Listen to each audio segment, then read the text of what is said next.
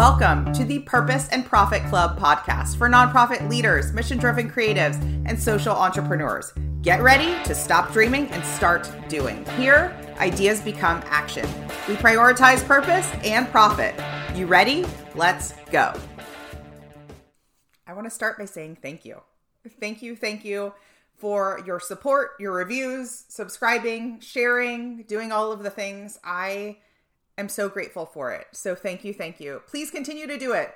Our giveaway isn't over yet. You can enter to win. We're going to have five lucky winners. I'm giving away gift cards to my favorite spots, my favorite programs. There's over $3,000 worth of, of, of prizes. So go to splendidatl.com forward slash giveaway for the details, or simply just take a screenshot of your review and over on at Splendid Consulting on Instagram. Send me a message and show me your screenshot of the review, and that's it. You're entered. If you're like, Christina, I'm not on Instagram, all good. You can reach out to me on LinkedIn or email me a screenshot of your review, and you'll be in. So, with that, I want to share with you this homework assignment that I gave my cohort inside my program, Easy Emails for Impact. So, I gave them this homework assignment. They have a couple of templates to fill out and a, or a couple of worksheets to fill out, and a couple of other things. But what I told them after our first session was this I said, I want you to watch at least 15 minutes of stand up comedy between now and next week. Go watch some stand up comedy. And I want you to just take a pause and say to yourself, why would I be saying that? Like, why stand up comedy? Because we're going to talk all about it today. We're going to talk about the magic of it and how it can help you write better stories. That's why. Because this program that I'm teaching is really all about storytelling. It's about storytelling in a way that sparks and ignites action. Okay. So, not just reading for leisure, but how do you write compelling, captivating messaging that actually has your audience, has your subscriber base going, hell yes, and hitting whatever button or link you want them to, to hit, right? So I told them, go watch some stand up and report back to me next week. Here's what I love about stand up comedy. And I will say, I've been going through a little bit of a like stand up phase lately where I've just been really digging it. Um, and it's just been more fun to watch than some sort of heavy, dramatic, I don't know, story. We've been watching Severance it's really heavy. I don't know. So it's like I just I just want to keep it light sometimes and stand-up comedy is perfect for that. So I've been watching a lot lately, and one of the things that most comedians that I like do really, really well, or all comedians that I like, if I like them, I'm watching it. I'm watching an hour of one of their shows they're doing a couple things really, really well. One, they're just storytelling. Like on a foundational level, all they're doing is telling really amazing stories, right? Yes, they're making us laugh. But if you think about it, what they do, step one, is the hook. If you've ever taken any sort of storytelling class or storytelling book you've read or whatever, you've probably heard this piece about the hook. The hook is really the thing that stops your scroll. The hook is the thing that has you going, and all of a sudden you're super engaged and you want to hear the rest of it. So if somebody said to you, Oh my God, did you hear the news? And then they walked out of the room, you would be like, But uh, hang on, what's the news? Or if somebody said to you, Hey, you saw that post on Facebook, right? You're like, What post on Facebook? I didn't see the post. What happened? Right? Those are some examples of some hooks. It doesn't always have to be in a question or or super cryptic like that, but that's a hook, right? You're interested. Comedians also have a really great skill set of a story arc. So if you think about way back when, at least for me, when I was learning how to write the five paragraph essay in high school, it was like you had your intro paragraph and then you had your body paragraphs and then you had closers, right? Well, a more modern and less boring version of that is just a story arc, and I literally p- picture like a like a little rolling hill, right, or a little mountain, which is, you know, a little hook that that draws us in, and then the arc of the story of like what is the thing that happened, what is the transformation, what is the before and after, what is the journey, right, of that piece and then kind of wrapping it up, right? So there might be something in the middle, that peak that's like, whoa, right? So they've got a story arc, okay? The other piece that comedians do incredibly well is they're very approachable. They're willing to be the every man, every woman, every human. They're willing to talk about things and talk about talk about things that we normally are like, "Oh, I don't want to talk talk about that," right? They're going to make poop j- jokes. They're going to talk about being a bad parent. They're going to talk about how their parents were bad parents.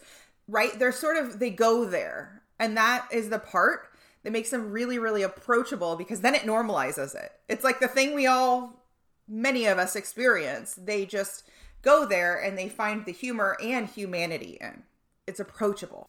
The next piece that I love about comedians is what I call masterful editing. Have you ever been at a conference mixer or a happy hour or even a friend's birthday party and been like held hostage by somebody who won't take the hint or isn't reading the cues or is just going on and on and on about a story and you feel like, you know, this could have ended a good 10 minutes ago. You're maybe your shoulders are, are are going in a backward motion.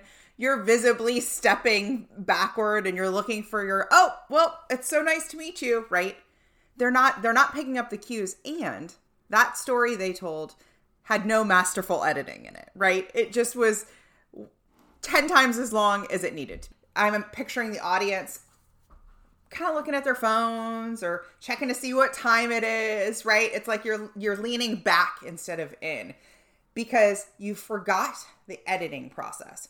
So a lot of comedians are masterful at editing, meaning I bet they listen, I'm not a comedian. I don't know. I'm guessing. I bet they have a long bit and it's pages long and I bet they test and tweak and refine and edit to get it down to where it's at before they actually hit the stage, right? Where they realize, and this has happened to me in my own writing, where I'm like, well, you know, these four sentences I thought were necessary to the story, but do they really add anything? Or do they just make it longer for longer sake, right? And being willing to have that on the cutting, cutting room floor. It's like keep in the juiciest parts, leave out what's not great. Masterful editing. The next piece is conversational. And this really is the approachable piece, but a little bit deeper. So they're conversational. If you've ever seen a stand up comic and they're like, you know, who here's on a date? Like they're literally having a conversation with the crowd, right?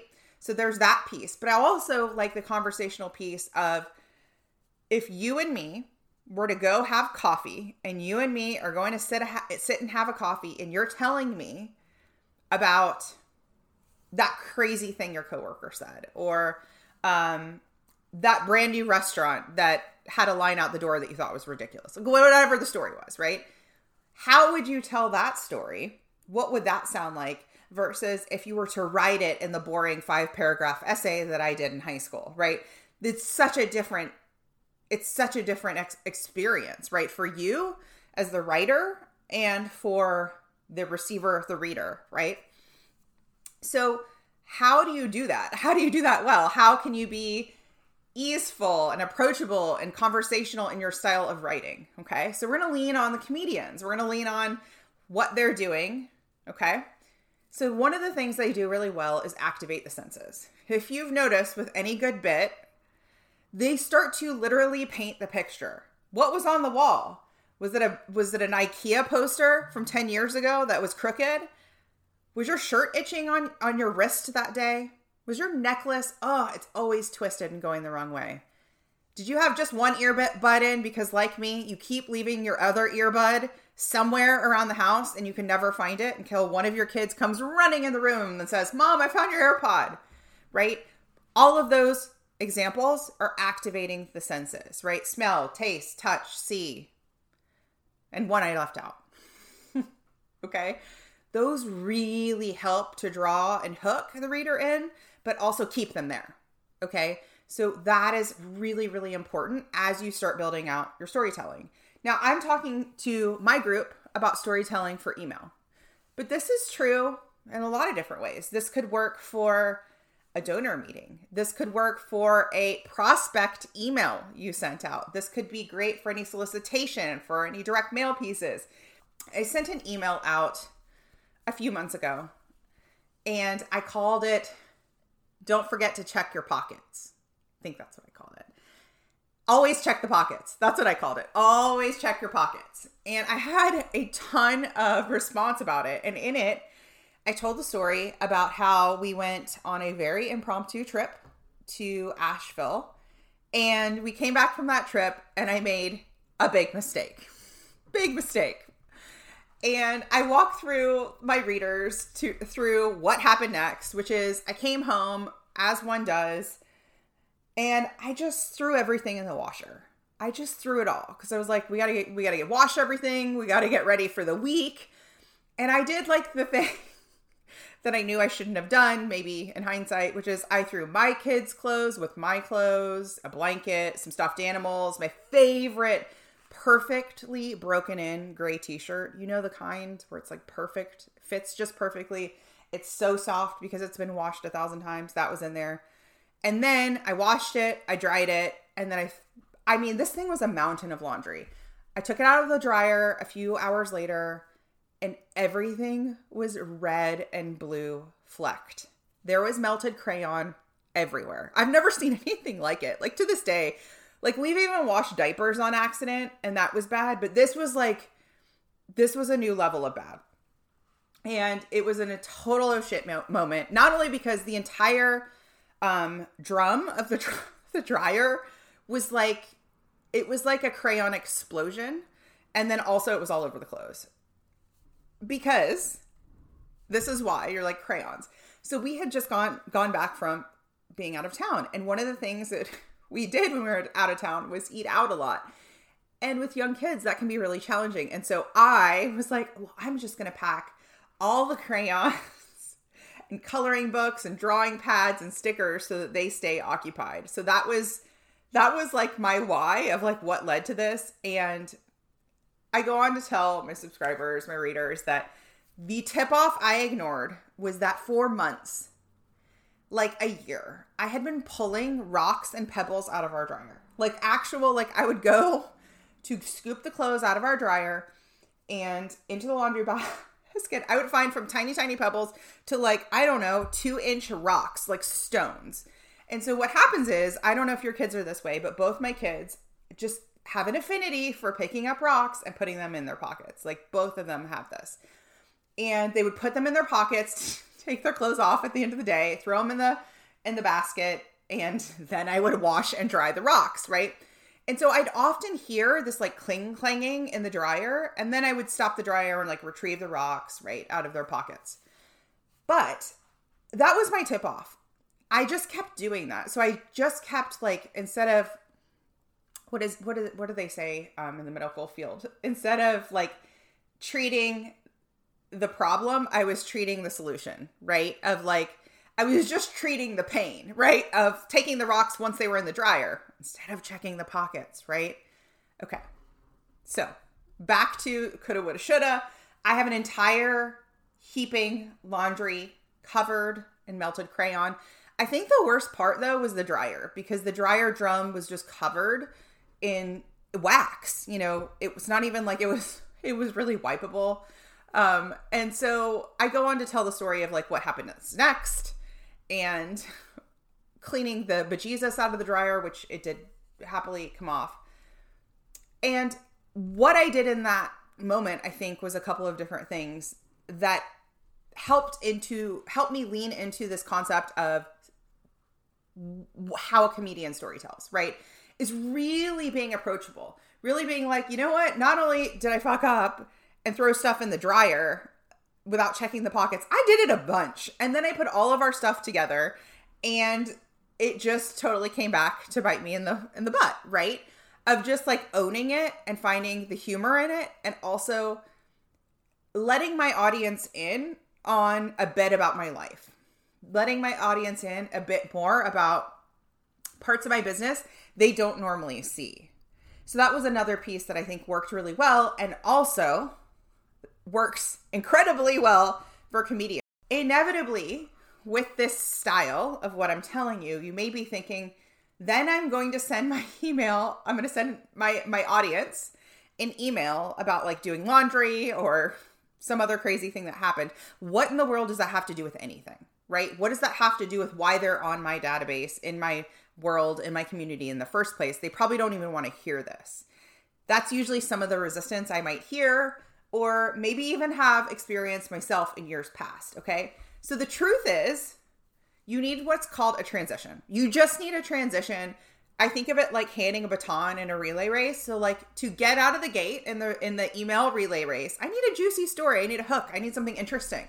Okay. That you start running. You've got the cool the interesting, unique, fun story happening, right? Or serious story, whatever it is. The human the human interest piece. And then you're going to hand the baton off through a transition piece to go to the next part of this email. So that might be a call to action, that might be an update.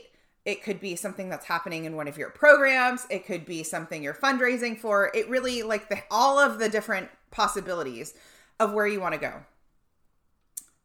So, you can do a transition in a number of different ways. I'll go back to this email that I wrote and share with you my transition. So, I went on to talk about the cleanup process in the Great Crayon incident.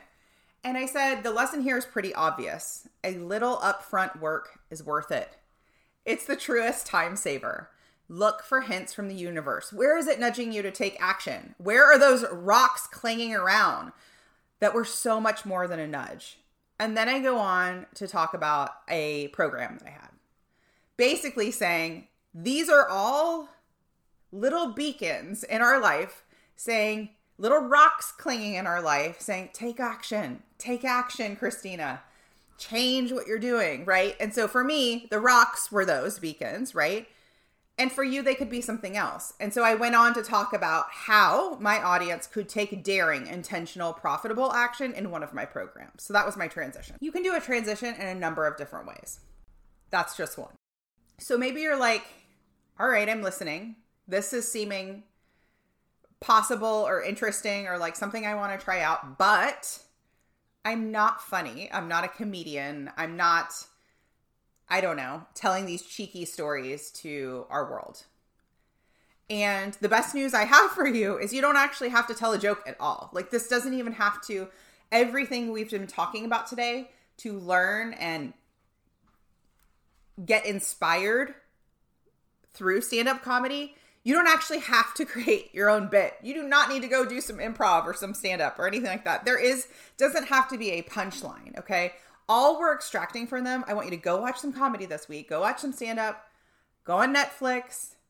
Go see what is appealing to you. See what you like because that's the other thing is like there might be a comedian that I love that you don't. Like I want to I want you to figure out whose style do you like? Whose hook do you like? How did they approach the story arc? How did they make the transition? And by the way, they are making transitions too. Instead of their transition being, you know, crazy story about toddler moment to call to action. No. Their sto- their transition is crazy story about toddler moment, right? Transition totally different story, new bit. And they also have to pass the baton, right? They have to make those transitions because they're still in in their body of work in an hour long stand up piece they're still telling multiple stories. I would i don't know a dozen six at least right within there. So they're having transition moments throughout. Listen laugh enjoy it but also give yourself like ask yourself ooh what did they do there? Ooh that was cool. You know i read a lot of david sedaris's books and i read them because i love them. They make me laugh. I think he's I, I, I adore him. I think he's such an amazing storyteller. And there's so much there. I'm like, how can one person hook me in so quickly in five words? And he does such an amazing job of that. So if if you want to dig deeper on this, I would highly recommend. He has published his journals or many of his journal entries, and they're these short little anecdotes from the day. Three sentences, five sentences, one sentence and they're little moments and glimpses into time and oh my god is he activating the senses and painting the picture? And it's hilarious. And i'm like how do you tell a joke in five words and also get me in the room? I'm in the room. I'm with you. I'm having the espresso out of a cracked mug. Like how did you do that? And it's so interesting to both enjoy it and just take it in and also to go what what can I, what like tiny little bit can i get from this that i could apply to writing that I could apply to starting a conversation with somebody. That's what I've got for you. Here's what I here's what I would love to know. If you go and watch some stand up, come find me on Instagram and tell me what you watched, tell me if it helped, tell me what you thought was funny or if you're like, "Ooh, Christina needs to watch this person." Tell me. I need to know because we've run through a lot of stand up lately and I'm ready for a new one. All right, y'all. See you next time. If you believe in the rule of reciprocity, just like I do, take a quick moment to rate and review this podcast. I would be so grateful. Tag me in a post on social media and let me know what you think over at Splendid Consulting. It helps this podcast show up in the feed of other changemakers and social entrepreneurs just like you. Think you've reached out to everyone in your network? Are you out of ideas to get noticed and get funded? I hear you. That's why I'm giving you a chance to steal my prospect list. Yes, you can generate leads for your nonprofit or impact driven business. Grab my mini training and list delivered to your inbox instantly. Go to splendidcourses.com forward slash prospect.